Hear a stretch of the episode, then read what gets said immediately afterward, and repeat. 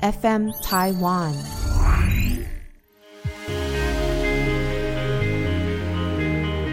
欢迎收听纯言纯语这一集，要聊的是你很有可能找个工作就被诈骗集团当成共犯，面临到诉讼和刑责。今天邀请到的是哲律法律事务所桃园所的所长李杰峰律师，欢迎。大家好，我是李杰峰律师。还有严诗颖律师，欢迎。大家好，我是严律师。严律师有要跟大家 就是宣传说你的粉砖吗？还是你没有想要透露？没关系，对啊，它是一个绯闻粉砖。如果大家找律师的绯闻粉砖，大概就会知道说是哪一个。但他没有很有名，所以不是八毛律师就对了。我们有另一个来宾是 八毛，对对对所以应该不会搞错。OK OK，好，那大家可以用通灵的方式想一下，严律师是哪一个绯闻律师粉砖呢？这一集其实是我问严律师说，关于诈骗集团会利用一些想要赚钱，或是说很无辜的人，他们提供人头账户供他们使用，但其实最后被告或是被诈骗集团骗的原告和解的都是这些人。那严律师就有跟我提说，诶，他手边有一个当事人，他是在网络上找工作，结果莫名其妙就变成诈骗集团共犯，然后就被告了。但是这个案件目前的进度是，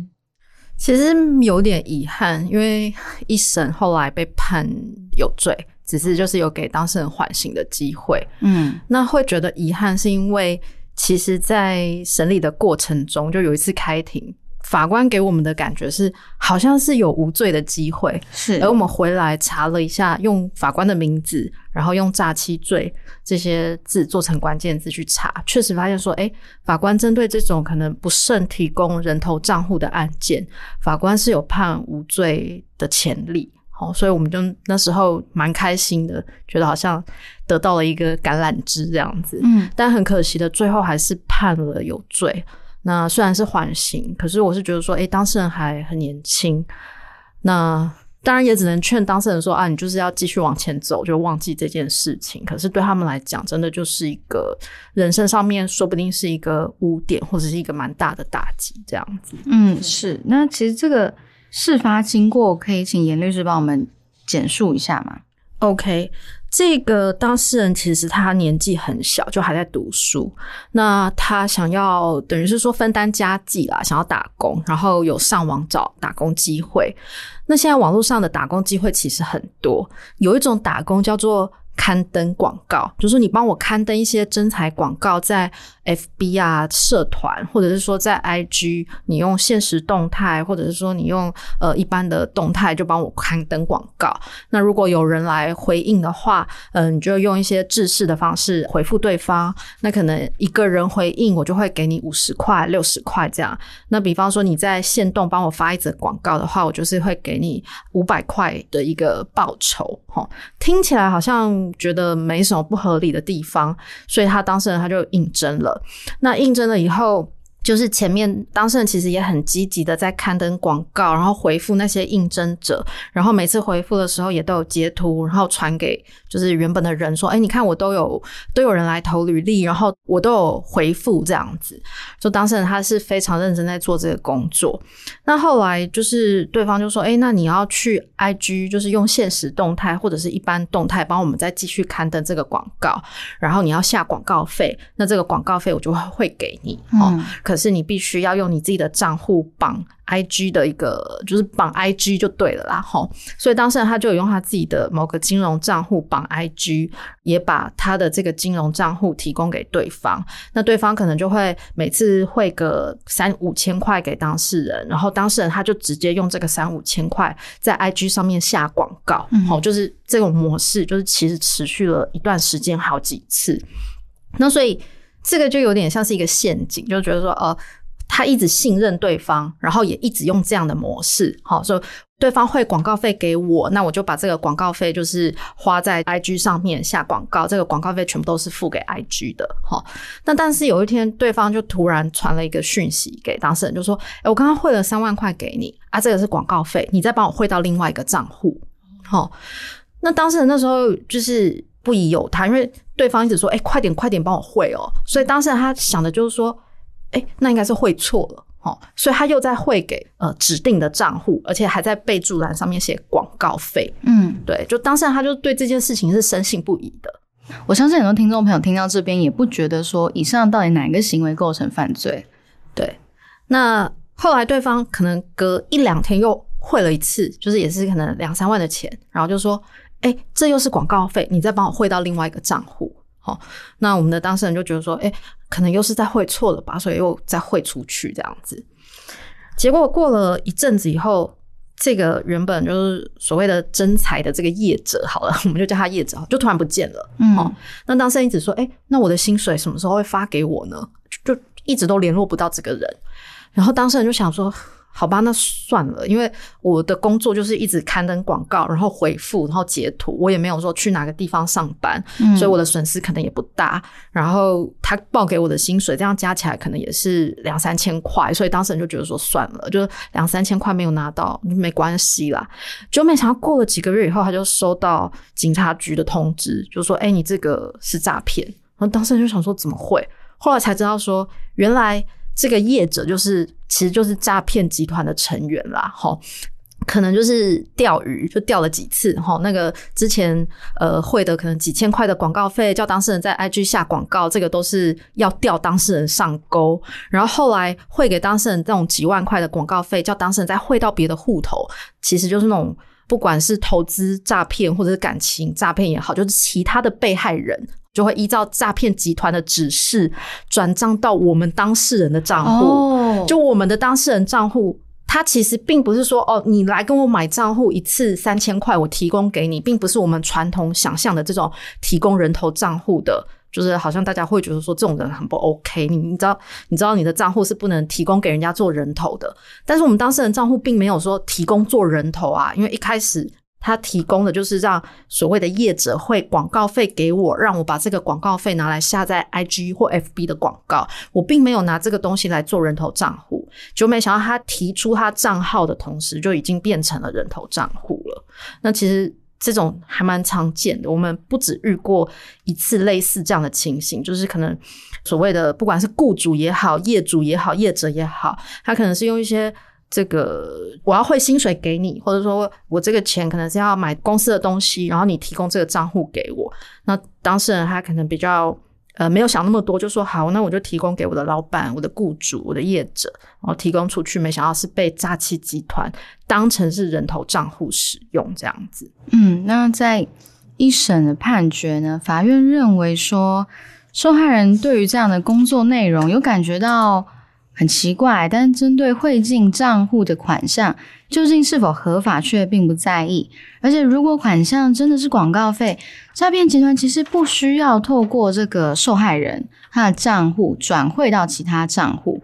因此，法院认为这个受害人呢有认知到款项可能是诈骗款。认定受害人有犯诈欺罪以及洗钱罪的不确定故意。那为什么我们把这个被告讲成是受害人？听起来可能会觉得有点矛盾，但是我们的角度当然觉得说，其实他没有出过社会。首先，他根本不清楚说，原来这个打工的机会并不符合劳基法。其实攻读的话就是时薪多少，你自己去计算，不管你是不是居家办公。很少说，哎，你收到一个讯息，然后你回复这个讯息，你就一则可以多少钱？那我相信会相信他是一个正常工作的当事人，他就是社会历练不足啊。就真的是单纯的小孩子。对啊，他怎么可能更去多层次的去判断说，哎，好像不需要透过我下广告啊，你们也可以自己下广告啊。你们下广告之后，我可以帮你们管理后台的讯息啊，等等的。那其实光是这一点就已经知道说他他怎么可能会有犯意呢？他根本连自己的攻读工作符不符合劳基法都不清楚了。那我现在看到法院他的认为，我当然觉得蛮蛮遗憾的。那当然以这个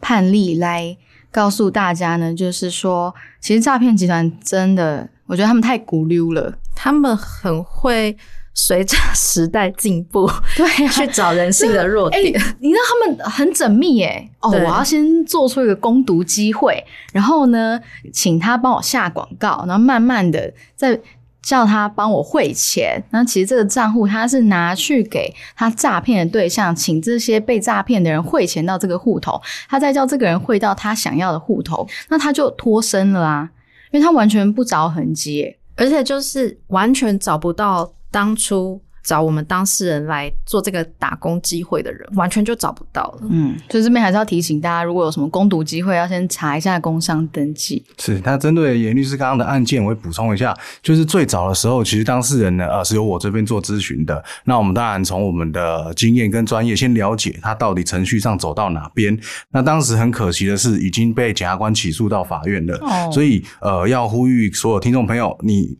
收到警察的通知或检察官的通知，当然首先无论是付费或免费的资源啊，或是各地的法服基金会，都可以去了解一下自己的状况。在那个案件中，其实从我们辩护人的立场，有一些确实是有利的点可以去做答辩跟主张的。例如刚刚提到，他年纪非常的轻，他是大二吧。啊，再来，他的家庭的经济收入单亲的情况，确实会让他在经济上啊、在寒假、暑假期间会渴望有额外的收入。那第三个是他实际有从事打工，哦，他并不是异想天开，或者是说嗯非常投机取巧的，哇啊，我卖个账户赚个三五万，爽到。他并不是这样想法，他只是很认真的想要去打工，想要赚取一些生活费，特别是他在家里可以利用网络远端的方式。那但是这些过程，其实我们后来回头去看检察官的笔录，检察官很直截了当问你平常的攻读的时薪是多少？那这次对方承诺给你的时薪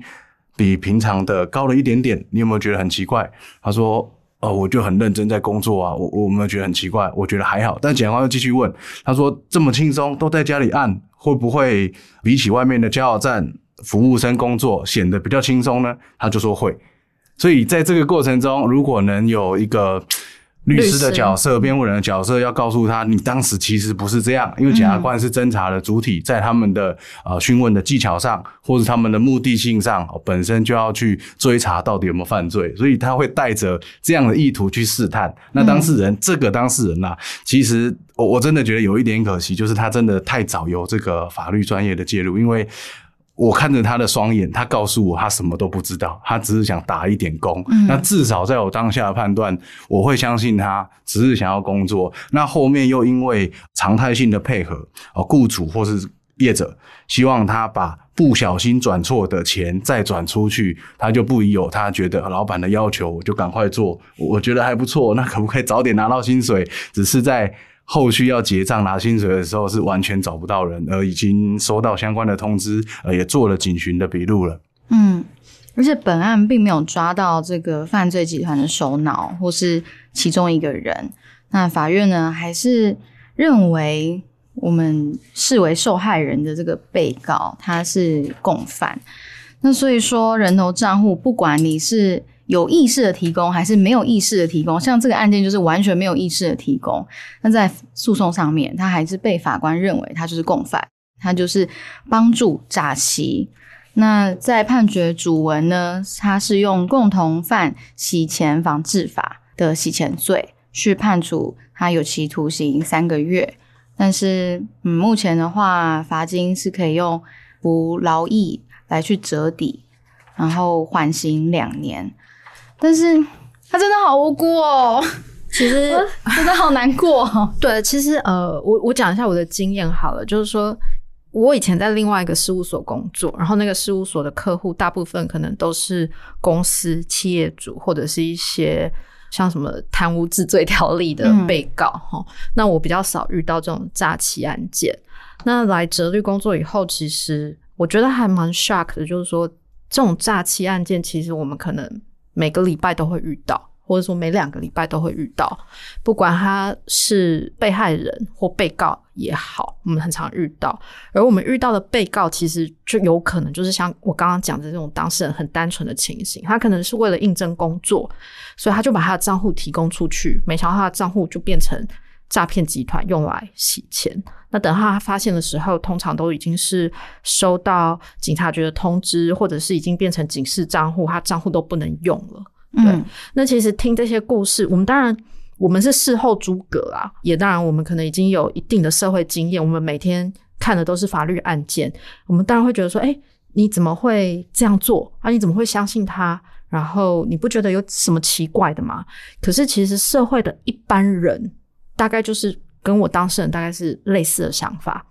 我单纯的就想要打个工而已啊，那我也觉得好，我帮你张贴广告啊，你还告诉我说要怎么回复这些应征者，然后我张贴的广告大概就是一些什么呃虾皮小帮手啊，或者是什么 FB 的小帮手啊，对啊，这些东西看起来也没有什么不法，那我做这些事情到底哪一个节骨眼是出错了？他完全不了解，嗯对，所以我觉得这个是真的是一般人是这样子，就我们现在当然会把诈欺的可能集团的人，或者说这些提供账户的人想得很可恶，可是其实大部分是这样子的人，而大部分这样的人，他们都会被抓到，然后必须要承担赔钱的风险。而诈骗集团真正的首脑背后在运作的那些人，其实反而是啊，检方、警方抓不到的人。对，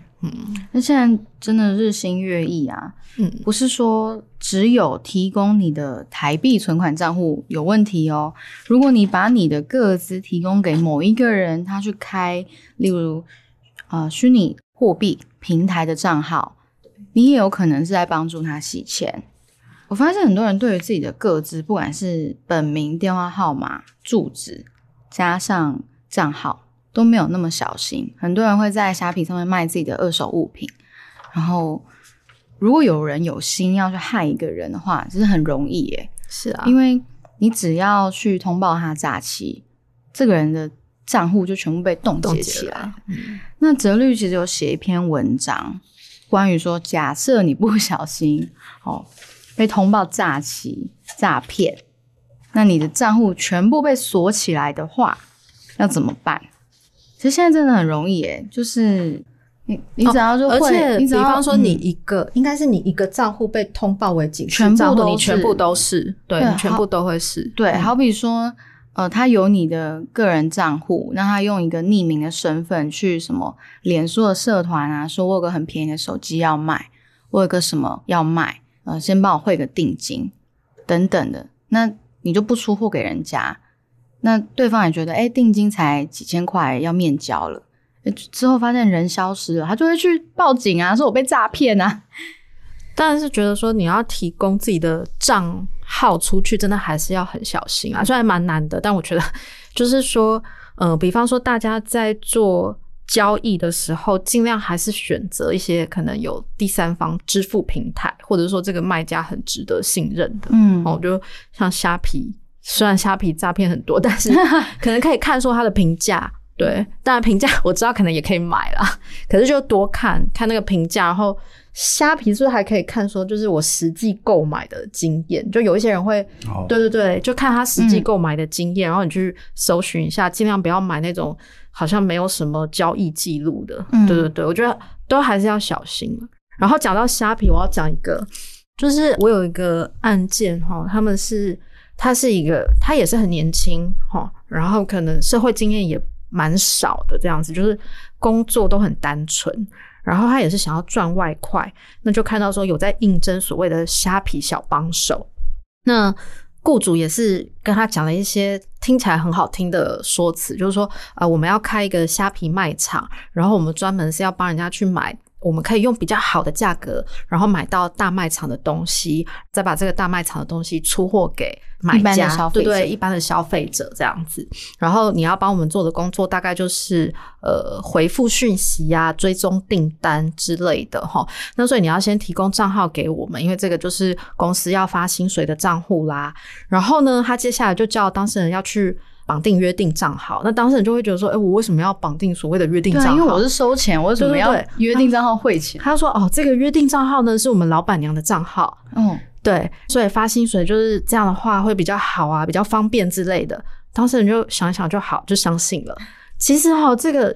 当然过程哈、这个所谓的诈欺集团他会讲很多的话，好、然后他讲的话里面就会有一些好像专业用语。那一般比较单纯的当事人，他可能看到这样一堆字，然后又看到一些专业用语，通常就会相信。其实不管是真财诈欺，或者是说投资诈欺、贷款诈欺，其实他们都会用类似的方式，就是会跟你讲很多，然后这讲很多的话里面就会有一些专业术语，然后你听了就觉得，哎，好像蛮有道理的，所以当事人就去绑定这个所谓的约定账号，然后绑定以后就是呃卖家所谓的卖家。那也不是，就假的卖家啦，诈骗集团就会一直说哦，那你再等几天，我们现在已经开始在铺货什么之类的，哈。然后可能过了两三天，又叫当事人要去绑定另外一个约定账号，那当事人就觉得很奇怪啊，就说那之前这个老板娘的不是已经绑定了吗？他就说哦，因为老板娘的账号要用来买那个大卖场的东西，所以老板娘的账号。过手的金额就会很多，那我们会觉得说这样可能会有一点问题，所以你就在绑定这个是公司其他人的账号，哈，然后当事人就觉得好像怪怪的，但又好像很合理，所以他就去绑定了，就没想到过了可能一两天，他的账户就变成警示账户。嘿，他可是他没有经手任何金流啊，他没有经手任何金流啊，所以光是这样子约定账号就有事。当然，当事人还有提供他的。呃，这个账号的网络银行的账号密码，因为这也是就也是那个所谓的虾皮卖家要求他提供的。而且我跟你说，他那个虾皮是真的有一个卖场在的，嗯，只是那个卖场是一个，就目前还没有任何，但是真的是有一个虾皮的账号，然后有一个卖场在那边，嗯，对。然后当事人提供网络银行的账号密码，当然也是说那个所谓的卖家就诈欺集团人会跟他讲一套。就说啊，你要提供这个账号密码会方便使用什么之类，讲很多。那单纯的人看到那么多的文字，然后看到一些专业的术语，他就会相信。嗯，对。所以他提供出去以后，就是让那个诈骗集团在这个短时间，可能只是三五天之内，就利用当事人的账户，大概过手了几百万元。哇塞，对。所以当事人就等于说，他也是应征一个虾皮小帮手啊，然后都还没有开始工作，所以他没有去查他的交易记录，他他完全没有去查，而且因为像我们有一些是有设通知的，就是说可能我的钱进来，对，会有入账，他没有设这个通知，说不定因为他网络银行的账号密码已经提供出去给那个诈骗集团，所以说不定那个诈骗集团他就会关掉那个通知或什么之类的，当事人也不知道，所以他。这么多的金流，他完全那三五天他是完全不知道，所以他要他绑定约定账号呢，一定要他本人，他需要去银行去写那些文件，然后绑定之后就是要用来洗钱的，对，就是用来洗钱的。哇塞！其实我在想，这些诈骗集团平时的内部会议啊，根本就是什么创意新奇点子大赛，哎，真的，他想很多的情境都要去骗人，提供他们的账户。因为过往他们比较传统的手法呢，就是去无家者，又或是大家比较常用的用语，就是游民的聚集地，就是问说：好，你给我账号，那我现在就可以给你现金多少钱？又或是你去帮我办预付卡，我现在可以给你多少钱？但是那有限啊，其实台湾的无家者也没有这么多，可能该被骗、该被洗，然后已经被起诉的。都差不多用完了，用完了。嗯，那现在就是会找一些想要打工，然后没什么社会经验的人下手，或者是想要贷款。而且我觉得那个人性的弱点就是，你一急，你就会比较理智就没有那么的高。他们就是利用那个弱点，然后可能你急着找工作，急着贷款，就很容易被骗。嗯。嗯，贷款的部分真的是蛮值得注意的，特别是会需要向民间贷款，而不是说像我们工作稳定有新转户，我就跟银行二话不说信贷，其实。嗯，大概都蛮快的，很快都拨款。那或是家里如果有不动产去做抵押的借贷，房贷会更好借贷嘛？那其实很多的当事人都是本身就在资金的周转上已经积欠了四五个银行的借贷，然后因为现在的金融联征系统，其实每个银行在放贷之前都能查询到你积欠的记录，它就不好贷。那其实大家可以尝试看看，现在马上拿起手机 Google 债务整合，会有大概二三十个网页在教你说，我们可以协助你银行贷款、民间贷。款，我们可以很快的呃帮你贷到高额的款项，纵使是你已经欠了一屁股债，好，或是你对银行有一大堆的债务，那诈骗集团就常常利用这个机会，对于走投无路，他可能他的公司货款，或甚至他的抚养费，我也听过，或甚至是他的呃，他把老板的车撞坏了要赔钱，这个时间点非常急迫，诈骗集团就说了，你的金流账户这些都很差，信用的评价很差，所以呢，你必须把账户给我，我会帮你让账户呢好看一点，让它里面有金流，让银行觉得你是一个有诚信的交易的对象，愿意借你钱。那当然这个。不会有白白的钱进去嘛？我钱今天进去一百万，你明天帮我拿一百万出来，后天再一百万，大后天领一百万出来，你看一来一往，你就有两百万喽。现在银行就很容易借你钱，那呃当事人就很天才，他也不疑有他，跟着诈骗集团钱进钱出。那这样的责任其实呃会比起交付账户更重，因为在法院的见解跟判断来说，他是一个将不法所得的款项。有进出，而且亲手领出来的人，那我说，那诈骗集团在哪里等你？哦，就前面 seven 啊，那穿着黄色衣服、黑色帽子，那你认识他吗？我不知道，但是我觉得他们在帮我。哦，那以这样的案例，因为他是被法律上评价为车手的角色，一路帮钱转账，那其实减掉就是对这种人是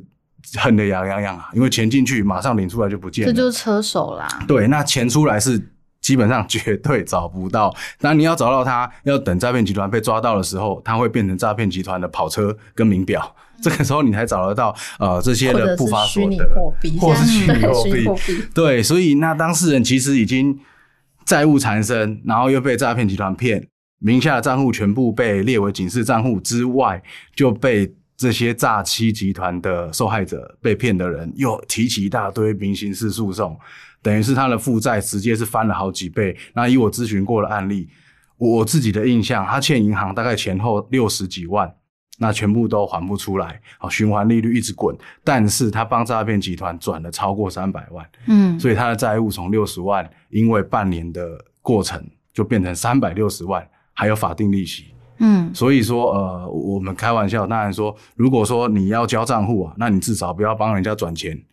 嗯，单纯交付账户跟这个实际有做款项移转啊，这个在刑法的评价上涉及到洗钱防治法的规定，刑度的差异会非常的大。所以呢，如果你真的要侥幸了，那你就交账户吧，不要帮人家转钱。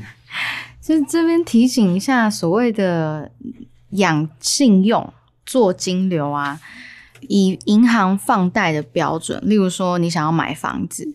那你其实平时没有在做需要缴税的工作，那你要怎么养你的信用呢？其实是放一笔钱进去之后，要期满半年，银行才会认为说你有这个财力。所以如果你知道这件事情的话，你就不会被诈骗集团骗说一进一出个几天，你的信用就养起来了。那社会大众有时候真的。因为我们一路上，我们教育就是这样子嘛，就是不会教这种嗯社会经验的东西。那可能爸爸妈妈也不会教你，对。然后所以就是很多人遇到这样的状况的时候，就会很容易觉得，哎，对对对，好像很有道理。那我就把我的账户交出去。是，你要我提款，哎，好像可以，我就去提款。对，我就去转账。对，我觉得，当然就是说，大家是基于善良，所以可能。提防心不会那么高，我觉得这是让人蛮难过的一点呢。对，而且有可能你熟识多年的人也会骗你哦。对，其实要骗的方式真的太多了。例如说，哎，我有开公司，那我想要节税，所以我可以报一点点劳报在你身上嘛。那因为跟外面公司买发票是五趴，那我我算四趴给你，那一个人可能可以报个三十到四几万。哎，你这样子四趴。也是一笔钱哦，也有个几万块。那对方可能觉得，哎，这个人认识这么多年了，然后我就无缘无故哦，在不用缴税的情况下，又可以赚个几万块的零用钱，那他的账户就过去了，对，那钱就进来，然后就全部是诈欺了，关起来。对，好，那我只是诈欺还是洗钱？对啊，那我们先来想要请李律和严律稍微说明一下，说好，不管我是什么情况。那我的账户现在是警示账户，我要怎么去解除？解除需要多久呢？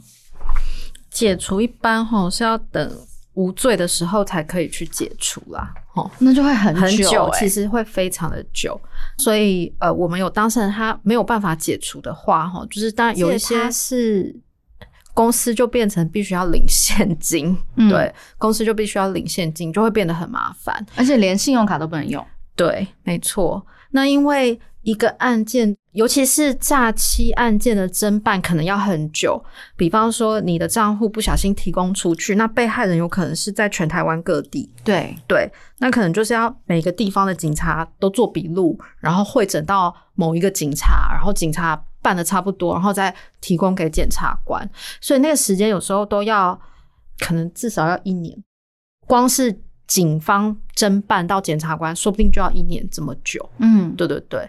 然后呃，侦办以后，假设运气好是不起诉之类的，那你就可以马上去申请说我要解除这个警示账户。但一般来讲，都是要等到无罪才可以去解除。哦，对，嗯，非常的麻烦。那如果说没有诈骗集团的参与，那也没有所谓的被害人，只是就有一个人他特别坏心，可能就像我刚刚讲的，他知道这个人的账户，他要陷害的这个对方的账户，他就在网络上说哦，他要卖一只便宜的手机，然后你可以收定金，然后面交，然后就不见。那算是付定金的这个人觉得自己被诈骗了，就说哦，我是汇到这个户头，他骗我。那这个户头持有人他就被冻结了，可是其实里面并没有真的诈骗集团的参与，会比较快嘛？这个可能会比较快，因为你就是填妥申请书，嗯然后去银行办理。那因为银行它可以去查询说你有没有其他的不法记录之类的。那如果他可以查明说啊，你只是因为被陷害，嗯哦，这样的话应该是蛮快就可以解除。但是，一般如果说你是有案件在身的话，要解除就会变得非常困难。嗯，是有时候集团性的，特别是呃查的越上游，反而时间会越拖越久。特别像前阵子，我是换一个立场，不是辩护人的立场，是从这个被害人真的被骗的人的角度去做调解跟刑事的告诉。那其实非常有趣，这个是一群大学生哦，他们暑假就揪团想要打工，但是他们打工非常可惜是在诈骗集团的机房去操作虚拟货币，就会有一个前端的客服负责把钱骗进来，他们就要按照诈骗集团很聪明对啊 SOP 他们大概都上过怎么台大 EMBA 还是正大的企业加班，那流程之详细，非常的完善，就是说你真的找一个猴子来，他大概都能按完。嗯，所以这些大学生哦就很兴奋，揪团三五个一起坐在机房吹冷气，然后就按着那个一直按。然后呢，这些诈骗集团就告诉他们：“我告诉你，这个暑假你绝对拿超过三十万，哦你在从事金融科技，所以你不要跟你的父母讲，他们绝对不让你去买现在最夯的重机，你绝对就没有办法买新手机。所以呢，诈骗集团这些小朋友，哦让这些小朋友非常相信他们在做一份。”金融超业，过他们年龄的高级金融、科技金融、虚拟货币、NFT，对啊，他们就很高兴，整群都跟爸爸妈妈说打工啊，在哪里餐厅，结果就这样夯不啷当搞了两个多月，最后当然是没拿到钱，也因为他们涉及的机房后来也被检调所查获，在这个过程中，他们实际上实际到开庭的时候。他说：“法官，那我我再来真的要去麦当劳打工了，可不可以解开我的账户？”嗯法官说：“哦，你这届运气不好哦，我没有逮到机房，我没有逮到诈骗集团的上游，所以你现在大二嘛，啊，我看你运大四前看有没有毕业前有没有办法拿回你的账户，就运气不错了。因为这些真的是涉及到非常大量上亿的这个吸金案件嗯跟诈欺案件，所以说。”可能在社会生活上，自己的账户的使用上啊，必须非常非非常常的谨慎。是，嗯，而且如果说判决是有罪的，就算你解除了，廉政中心还是会标记你曾经有这个记录其在。实我觉得判决有罪，但是廉政中心的标记可能是有有年限的嘛。嗯但是我觉得让我最最觉得难过的一点就是说，其实这些东西，就你被判决有罪这件事情，只要有心人透过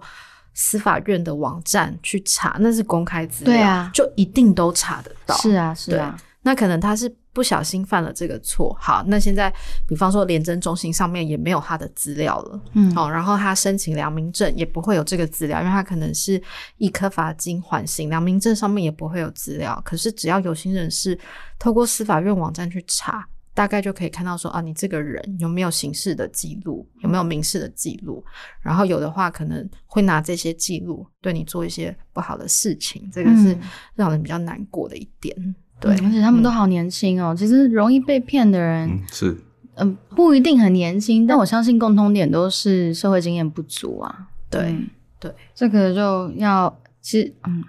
啊，我其实录这个 podcast 呢，就是希望说听到的人不一定自己会遇到这个烦恼，但也许你身边的亲友遇到的时候，可以想起来，诶，曾经李律严律有讲到这件事情，可以去提醒他说，诶，你去打工，你不需要去做什么约定账户啊，你不需要嗯帮他们转钱啊，又或是说好像有点可疑的事情等等的，都可以去提醒说，你做了，就算你觉得你自己不是共犯，但是有可能你会被判有罪，那面临的刑度其实也不低，对，嗯，而且对，都是影响到一辈子。真的，而且就像我们刚刚一开始讲到的，这些诈欺集团其实非常厉害，他们的技术是会越来越好的。嗯当他发现说，哎，现在大家可能对某一种类型比较有警觉的时候，他们就会 换下一个方式另外一个新的类型。像那个解除分期付款，那已经老招了嘛，现在大家不会了。好，所以会发展出更刚刚谈到更多多元的形态，甚至是一些网络虚保的交易，也是跟一个买方跟一个卖方，他会要求买方把钱汇到他骗来的人头账户，那要求卖方把点数呃也转到他自己的账户。所以现在呃，一个买方就会觉得我把钱汇出去了，怎么没有拿到游戏点数？嗯就去提告诈欺嘛。那卖方觉得很衰，他就说我明明就有把钱汇出去啊，我把点数汇出去啊，然后我有拿到钱啊，他不一定拿得到钱，因为诈骗集团会要求买方把买点数的钱汇到其他的人头账户，哦，所以卖他就站家在中间，所以卖家他就先提供了游戏点数，但他没有收到钱。对，然后买家把钱汇出去，但没拿到点数，嗯，所以就会去告他。哦，哦，那这个卖家就觉得他很倒霉，然后就讲了很多的这个过程。当然，以这种案件，他确实没有任何的不法行为，但是就必须在这个过程中花了大半年、三个月来解决，一路的从警察的询问到地检署的侦查。人生的六个月就会有十几个小时，在这个过程中这样很紧张，坐在侦查庭门关起来，检察官问他有没有几月几号，呃，用什么账户转让多少某某某游戏点数，这么严肃的话题、是很可怕的。所以其实呃，随着网络游戏啦，也因为网络的发达，所以诈骗集团可以躲在荧幕后面，透过一些代码，你也不知道那个是谁，在这个过程中去操弄这些交易的过程。我想到、欸，除了游戏点数，因为有时候听众会觉得啊，我没有在玩游戏，我玩游戏我也不会去跟人家买点数、买宝物啊。有一个东西有可能是大家会漏掉，就是里程数。就现在大家出国玩航，空的里程数，对对，让大家出国玩，然后网络上就会说啊，我有集齐的里程数便宜卖啊。那其实那个也会有提供账户的风险在。对，我觉得 都要很小心啦，因为现在网络真的太发达了。嗯，对，就像我说的，你要从事一笔交易的话，最好比方说有第三方支付，没有第三方支付的话，可能也要很认真的去看对方的评价，嗯对，去确保这件事情。嗯，对，不然一切都会变得，我觉得会变得很危险。就哦只要你有对汇款出去，或者是听别人的指示再汇款到另外一个账户，这个都是很危险的事情。而诈骗集团都会用一些很漂亮的说法，让你一步一步踏入这个陷阱。甚至我们刚刚我们就是来录 podcast 之前，就是有查一个，他也是那种去办贷款，然后他也签了那个贷款的合约书。那个贷款的合约书上面居然还有一个我们业界就是一个蛮台湾四大事务所，对四大事务所的名字。那可能说不定我们没有看到那个合约长怎样，但通常那个合约说不定也会做的很漂亮。嗯所以可能一般的当事人看到哦某某国际法律事务所，然后就觉得好像很有名，他就会签，他就会相信这整件事情。嗯，对，这个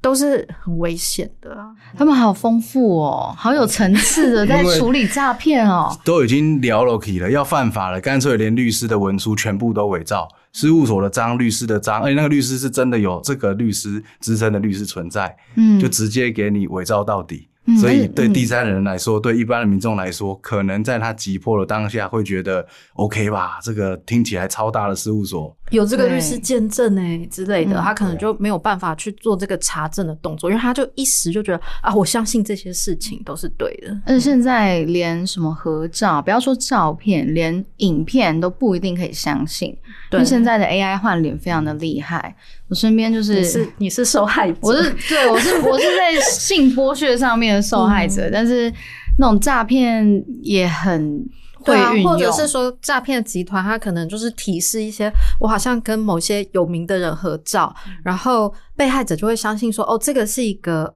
这个人他跟一些名人合照，或跟一些什么小开合照，那他可能是有一些资历的，所以我可能投入他的，比方说投资哦，然后或者说我就相信他，然后去从事这个工作哈。比方说，我们有看到一些是也是应征工作，就说啊，你来应征助理哦，应征的助理，然后呃，我们的老板是很有名的人，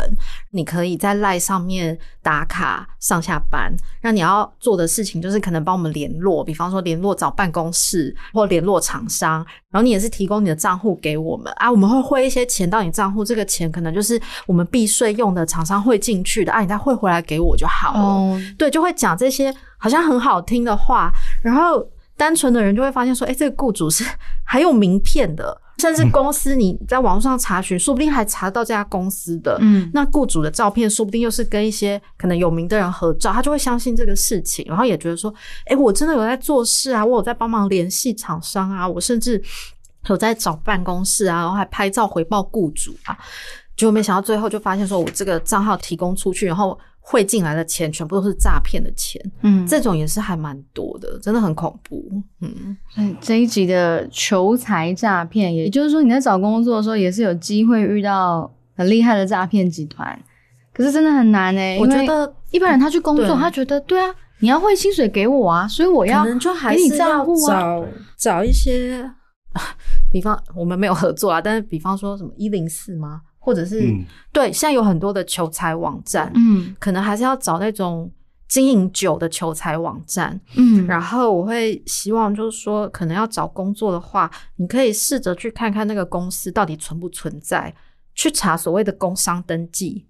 我记得现在你如果去一零四或一一一啊，你要嗯。刊登求财的广告，你是有很多资料要写的、欸。哦，哎、我记得那时候我们本来要开职缺，是不是就要写所有的？哦，就你要附上你所有公司的资讯，所以你才能对获得这个身份，在上面刊登求财。那反而比方说像 FB 或者是 IG 有很多真才的，比方说社团，哦，还有私讯，对私讯，这个都要很小心。只要是嗯。打工社团私讯，这个我觉得都要非常的小心。还有嗯。IG 的限动广告，因为其实 IG 你只要给他钱，对。他就会帮你投广告，或者是刚刚因为李律师有讲到车手的事情，其实我有查过一些案件，他是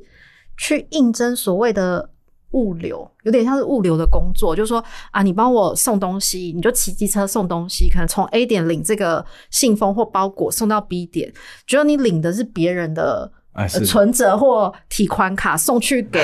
送去给诈骗集团，对，也是真正的有这种车手啊。对。对，那这种通常都是在一些 FB 啊，或者是 IG，或者是我不知道现在年轻人还会用什么的、什么的社群，大概是用这些刊登广告，让年轻人或者是让一些比较单纯，然后就使用网络看到就觉得哦，好像很不错，那我就去应征这个广告，这个都要很小心。有一些年轻的，他是真的车手了，他就是实际上受诈骗集团的指示领取报酬车手。那他其实我我自己有有遇过的案件是，这个车手他其实因为被逮到了嘛，直接被羁押了，那出来在看守所关了一阵子，出来大家很痛苦，就痛哭流涕，希望法官放过他，让他出来怎么样？那法官就问啦，你之前有没有打工过？有啊，薪水多少？现在的年代应该有两百多块两百多块，但是这一个诈骗集团车手，他的月薪是超过十五万啊，现金，所以一个十九岁的，我可以说他是一个阿迪亚，就是一个年轻的弟弟，他的薪水可以超过十五万。那我想在这样的金钱的诱惑跟十五万的现金一本半在身上很好花，我觉得对他将来的生活跟工作可能都会有很大影响。特别是我刚刚提到案件，呃，这一个车手非常的聪明，为什么？因为他不是一个獐头鼠目，或是看起来很像诈骗集团的车手，他会背着他的外送平台包包跟外套去各大便利超商领钱。所以他听起来，或是外观看起来，甚至警察从他旁边走过去，都只是觉得他是一个外送业者，他是一个呃外送员，所以他要去确认一下一些薪水报酬进来了没。但是他就是一个彻头彻尾的车手，他会用外送员的，他是真的有注册哦，因为他的对他的外套跟包包都很漂亮。我说现在诈欺集团很厉害啊，就他们的手法真的越来越，真是越来越厉害。社会的最前端就是诈骗集团。嗯嗯，真的，或者 比方说感情诈骗也是很多，然后现在的感情诈骗，他可能就会越来越找你的弱点。我在另外一集分享过这个爱情诈骗，不过也稍微的跟两位律师分享，他是用了某一个男生的照片，直接搬运他所有的生活照，经营一个 IG 账号，他是很有节奏的哦。就是你点进去，你会发现说，哎，这都在一个正常的频率发文。对，就所以他这个账号看起来就是已经存在几年了，然后发文时间点都不会很奇怪，然后他的追踪数他都会去买，他买的不多也不少，就好像还不错。然后他发的生活照看起来都也过得很好，看起来是一个哦住在新加坡的小开这样子。我跟你说，只要。就是新加坡、马来西亚、上海都很小心，然后，然后他就会专门去找少妇，嗯，就是平时就是在家育儿，然后每天就是发一些就小朋友的生活照啊，他自己的自拍照那种少妇，他会锁定没有工作的少妇，然后去跟他聊天，因为可能少妇就有时候小朋友睡了也没事，那就有人聊天很棒，就慢慢的去陪伴他。填补他所有空缺的时间，给予他温暖，然后就开始说：“哎，我其实就是在做投资啊，你要不要投看看？”他第一次一定会给他报酬，一定会赚钱，对，一定会赚钱。然后赚钱之后，就要他投更多，投更多之后，他会给他一个专门的网站看他的收益，所以他就会觉得：“对啊，这个网站账号密码登进去，我真的看得到啊。”他们很厉害哦，只有他的。手机或是电脑打开看得到，这个网址给别人，我们打开是什么都没有的哦，就很厉害。然后为什么他会越来越相信他？是因为他们都会试训，然后试训呢，就是是那一个人呐，嗯，他觉得对啊，那就是我在谈恋爱对象就是这个男生。然后这个男生慢慢的呢，开始要他去银行的时候要戴耳机。因为他要跟他讲怎么跟行员说他汇款，然后到国外，然后或者是大笔的金额，要用一些名目去跟行员解释。对，因为他一次会就是几百万到国外的，所以他都戴着耳机，就是在控制他要怎么跟行员讲。后面就是他的家人发现了，然后我们运气其实很好，就那个男生是我们朋友的朋友的朋友，就那个本人刚好。真的存在，而且还透过两层关系就接触到了。然后当然就问说：“所以你是这个人吗？”他说：“不是啊，我没有用 IG，他是个中国人哦，他是一个中国人。然后他不知道他的照片全部被拿去盗用了。然后我们把这些证据是给就是这个被诈骗的人看啊，他不相信，他不想，他觉得我们就是在说谎。嗯，他觉得。那个用 AI 换脸，那我们现在知道说，他等于是用 AI 换脸技术来跟他试训嘛？对，然后他深信不疑，他觉得他接触到才是真人，真的很可怕。我觉得诈骗集团，像你刚刚讲说，那个网址是少妇的手机或电脑才登得进去，别人登不进去，那就表示这个诈骗集团他们还有工程师，他们很厉害，他们有一个自己，他们开了一个自己的网站呢。对，就像我们有一些当事人，他是投资诈骗。然后也是登进去某一些虚拟货币的网站，真的有那个网站哦，而且那个网站可能还会每天显示今天这个货币的价值是什么，对，就真的很厉害。然后或者是什么股票的网站，也是股票操作的网站，他们都会写一个，有的是 App，有的是网站，然后你就登进去，然后都可以看到。你的，比方说，我的账户现在有多少的股票或多少的虚拟货币，然后这些虚拟货币或股票每天的价值，然后甚至还有那个曲线图，对，价格的曲线图。你讲这，我想到几年前，在这个虚拟货币还没有起来之前啊，有一些诈骗者他们会写 App，就例如说抓猫，我不知道你们有没有接触过，就是把这个投资啊做的很像游戏，嗯。就你今天要抓猫咪，然后你抓到一只猫，这只猫价值好比说一万块，然后呢，你把它放上去卖，有些人可能会用一万二跟你买，你就赚了两千块，嗯，那你再用这一万二再去买，再去抓猫，就是它嗯。它会把它设计的很像一个小游戏哦，吸引你把钱丢进去。其实它就是让不懂怎么投资股票的人去用很简单的游戏，然后包装成是一个理财投资，然后很容易赚到钱。可是它很特别，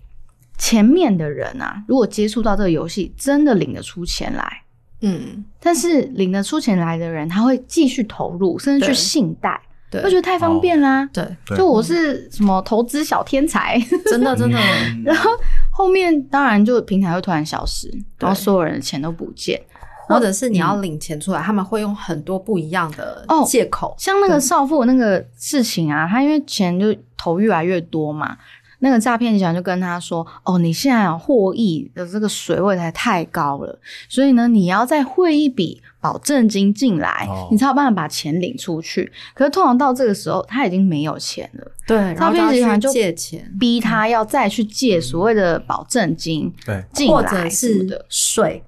就说对对哦要对会有很先缴一多笔税。哦，对很多名，那可能我们一般人就会觉得说，我为什么要先缴一笔税才能领钱？可是嗯那些诈骗的受害者，一来是他，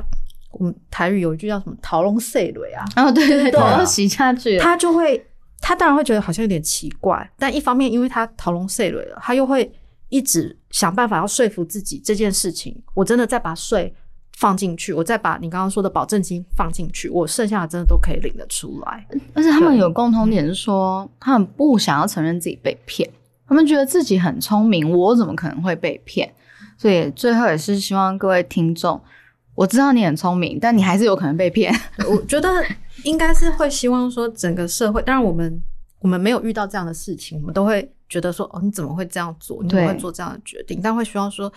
整个社会更有同理心一点，嗯那也会让这些可能诈欺的受害者更有警觉性。然后也更愿意求救。对对，特别是一定要对外求救，无论你是被害人，或是你是呃交账户的，或你有帮忙做了一些转账，其实越早去寻求帮助，而不是自己这样关起来，把那个洞口用一点口水吐起来就出不去了，那会难过。那有外部的协助，可能才能在心理上让自己了解到说，确实是。还有一些希望，而不是说自己会很痛苦的陷在这个漩涡里面，那也在法律上就没有办法有效的寻求协助，那最后被判刑了，或是在一个民事判决上，呃，产生了数百万的损害赔偿，那或许这样的债务无力清偿的情况会导致一个恶性循环，就是将来永远还不了，那永远有一个前科，哦所以或许是一个小案件，但是从源头开始有认真的处理它，或许在后面的阶段，呃，是可以面对它，可以承受的。是，今天谢谢李律师以及严律师的分享。那当然希望所有诈骗集团呢都可以消失，但如果真的不小心接触到了，记得要要放得下尊严啦。是，我觉得好多人他不愿意求救，其实不一定他是不知道被骗了，他有时候就是想要去熬熬看。对，去赌看看，说不定我没有被骗，说不定这个奇怪的地方我多疑了。